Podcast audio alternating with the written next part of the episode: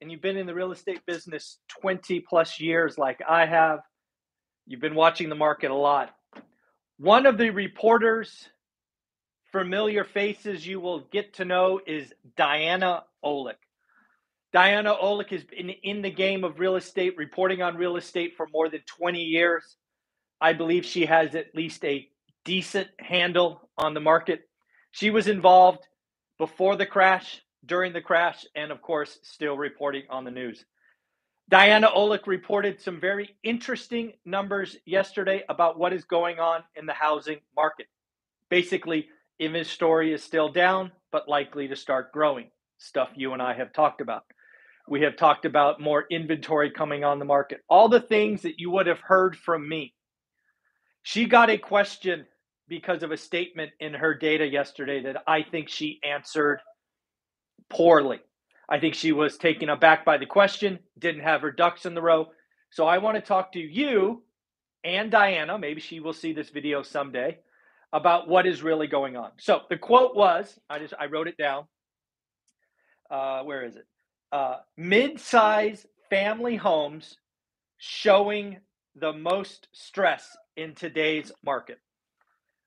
She was asked by the CNBC host kind of why, and Diana bounced around price and interest rates and all of that. Diana, that might have an impact on the margins, but here is what is going on.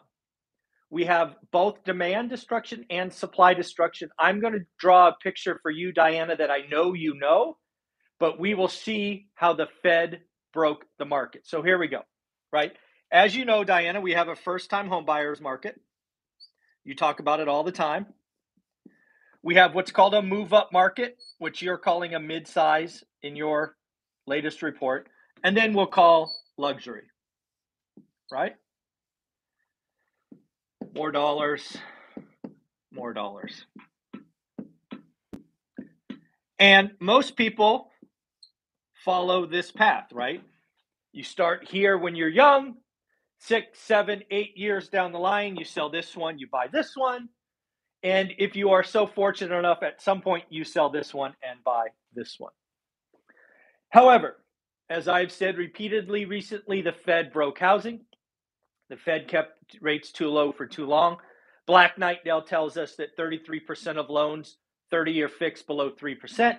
Black Knight tells us 50% of loans are below 3.5%. So, Diana, why is mid-size homes suffering the most? It is very, very, very simple. Let me get a different color. The Fed broke housing. These people that are now in their first time home might even be sitting on 50, 75, $100,000 of equity. They even have the desire. They've had another kid.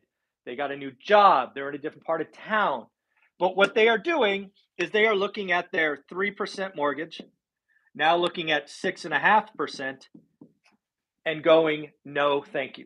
Diana, so next time somebody asks you why the mid size or move up market is showing the most stress, it's because we have stopped selling our first time home buyer home. So, what does this mean, Diana? It means this is going to show inventory growth buyers here are scarce and getting less scarce because we are not we are not following our normal trajectory. What does it mean here? It means we are going to have less and less and less and less first time home buyer homes. Why? Because this person's not selling, thus they're not buying. This is so broken. So broken. It will be broken for years. This person who owns it 3% would normally be two transactions, Diana. They would normally sell, another new family would move in, and then they would take all their equity or most of their equity and buy the next home. Everybody would win. Lenders would win.